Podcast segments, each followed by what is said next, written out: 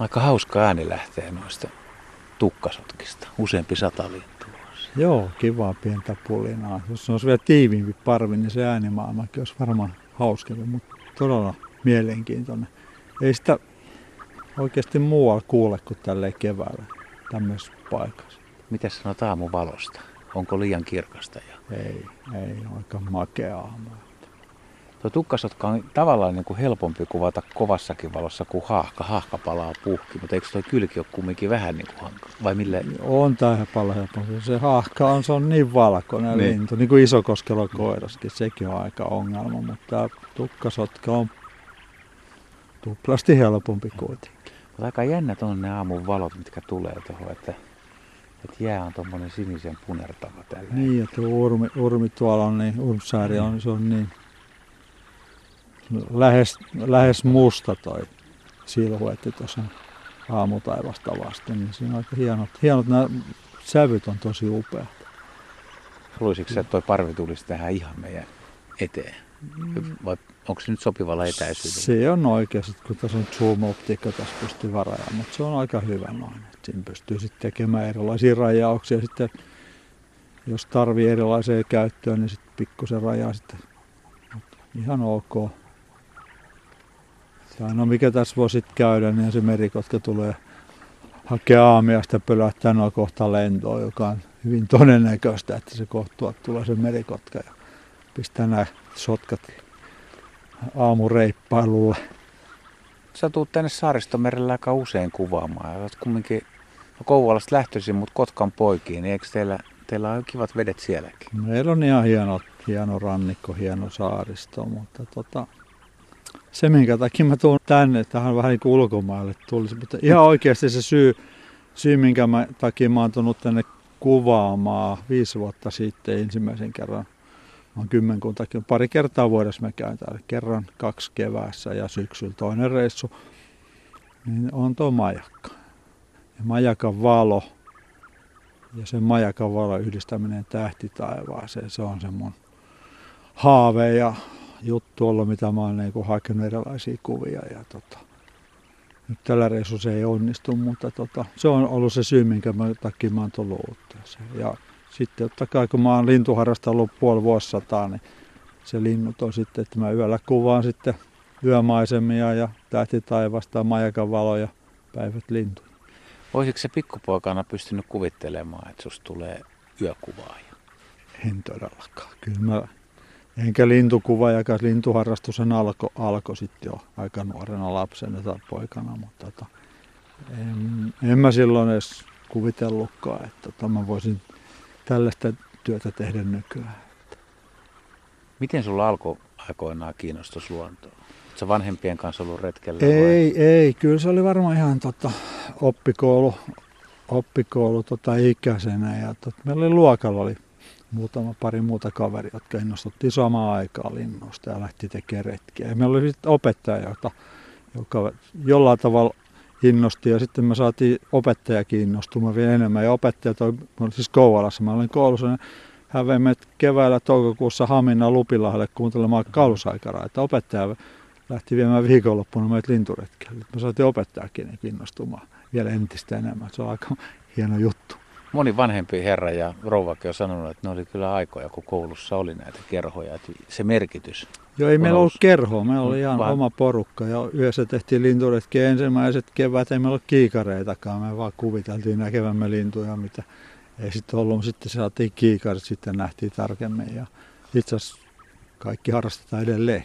Mutta katsoitteko te heti vaan lintuja vai tuliko, oliko siinä ihmisiä, joita kiinnosti kasvit tai geologia tai kalastus tai yleensä retkeily, telttailu? Muistatko sellaista? Siis kyllä se lintujuttu. Siis mä, meillä oli kesämökki tuolla Voikoskella.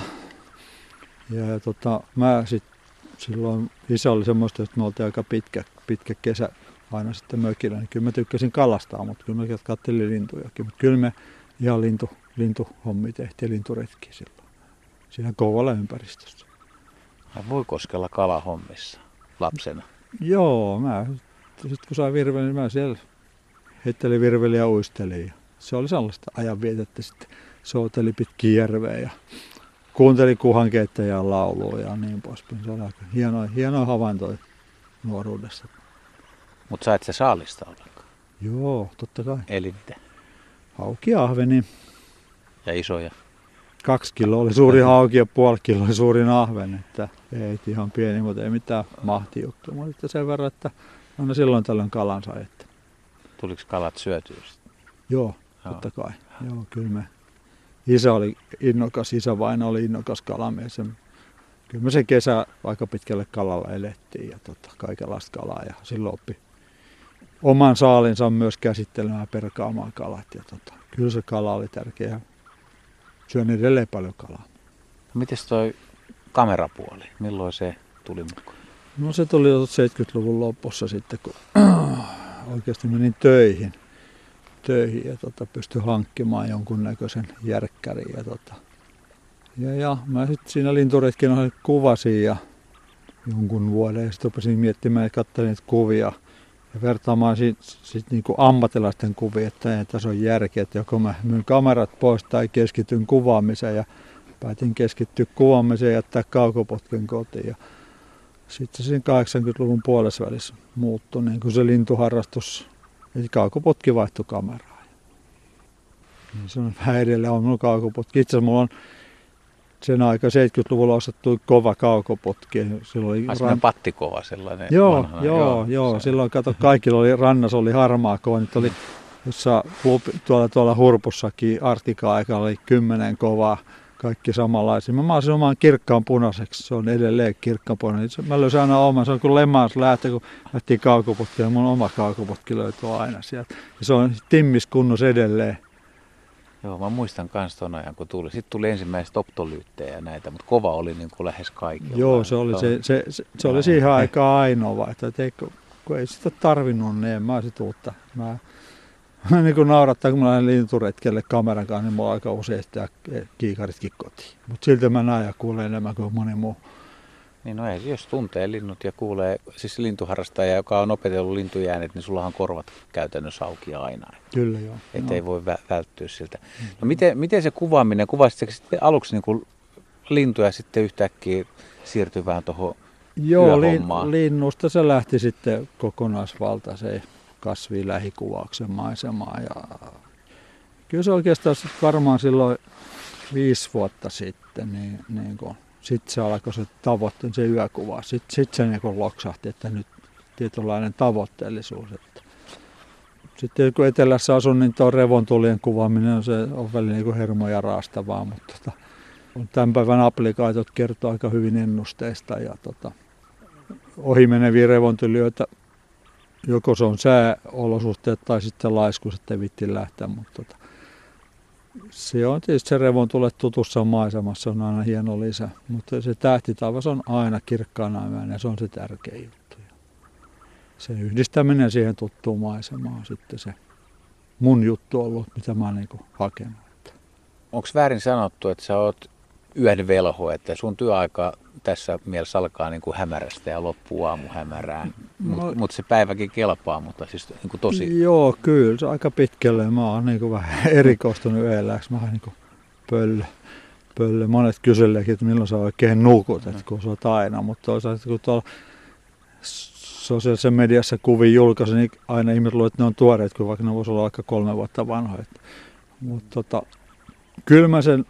Tähän ikään on oppinut lukemaan itseään ja tietää milloin pitää levätä ja milloin voi mennä, mutta tota, kyllä mä pyrin, pyrinkö on hyvät, hyvät kirkkaat työt, niin olemaan sitten myös liikkeellä osannut. Ei, ei läpiyötä, mutta tota, mikä se tavoite milloinkin on, niin hakemaan sen kuvan sitten tekemään. Millaiset retkimaastot siellä Kotkan suunnassa sitten? Onko sulla siellä laaja ympäristö, missä sä liikut tai tiettyjä ihan lempipaikkoja? Jos niin puhutaan yökuvauksesta, niin on Kotkassa muutamia hyviä paikkoja päästä niin revotulikuvauksiin. Ja mä, mä oon aika paljon ja pitkä kuvannut myös Kymijoen maisemia siellä, niin sitten kun mä saan revontulet yhdistettyä siihen yö, yömaisemaan, joki, jokimaisemaan, se on semmoinen juttu ja se on onnistunut. kaksituhattaviisitoista oli maaliskuussa upea revontuli. Myrskyyö siellä, niin silloin mä onnistuin käymään muutaman, muutaman jokipaikan ja tota, muun muassa Langinkosken sai ihan hyvin revontulikuvia sieltä. Ja sitten, sitten pitää mennä yhtään puoleen Munapirtissä, löytyy siis todella pimeät rannat, siellä ei ole valosaasta. Siellä pääsi syksyllin ratakuvaukseen, niin aivan aiko makeat paikat. Tuossa kun aikaisemmin juteltiin, niin tuli jotenkin mieleen, että sulla on aika suunnitelmallista kuitenkin tämä kuvaus ja että sä tiedät tarkkaan milloin ja missä. Tuleeko kuitenkin paljon yllätyksellisyyttä, eli vähän ajan takaa tässä sitä, että tuleeko... No, onko, onko, onko sattumalla niin kuin suuri osuus hyvää valokuvaa? viisikymmentä viisikymmentä. Sanotaan niin kuin Hannu Hautala sanoi, että täydellisen luontokuvaresepti on viisikymmentä prosenttia sitä kohteen tuntemista. Sitten on viisikymmentä prosenttia on sitten sitä taitoa, tietoa ja sitten vielä viisikymmentä on sata viisikymmentä prosenttia. Mutta silloin kun se on tietynlaiset suunnitelmat, että sä tiedät mitä lähdet hakemaan, ja niin tota, ei nyt joka retkellä tule niin sellaista ylilyöntiä, mutta aika usein sit tapahtuu. Ja mitä enemmän sitten luonnossa liikut, oot läsnä siellä, niin sitten tämmöisen niin sanotun onnenkantamoisen mahdollisuus se aina kasvaa. Ja kyllä niitä vaan tulee. Ei nyt ihan joka, joka kuvaretki, mutta tota, tärkeintä on olla, olla ulkona luonnossa, nauttia, kokea. kokea asioita ja sitten myös jakaa sitä kokemuksia ihmisille, jotka ei pääse ihan joka paikkaan. Ja varsinkin se yö, yökuvaus on se, mitä ihmiset ei juurikaan pääse, niin yömaisemista nauttimaan, niin sitten kuvien kautta pääsee mukaan siihen. Otetaan loppuun, saat valita joko karmea epäonnistuminen tai sitten onnen hetki luontokuvauksen parissa. Onko mikään jäänyt kaivamaan mieltä, että piru kun se meni väärin tai sitten, että onneksi kävi niin? Sanotaan näistä, näistä epäonnijutuista, niin tällä kokemuksella on oppinut, oppinut niin kuin luopumaan siitä, koska tota, aina ei voi onnistua, mutta aina on tuli uusia mahdollisuuksia. Mutta sanotaan, että yksi sellainen makea juttu, mikä jäi kuvina talteen, niin mun ensimmäinen kohtaaminen tunturipöllön kanssa Kotkan edustalla. tuhatyhdeksänsataayhdeksänkymmentä helmikuussa, niin mä saan sitten laivan kannalta, niin mä saan sitten kuvia siitä linnusta. Ja, jotka yhdessä kirjassa, se on sen kirjan vanhin kuva, oli se mun tunturipöllön kuva.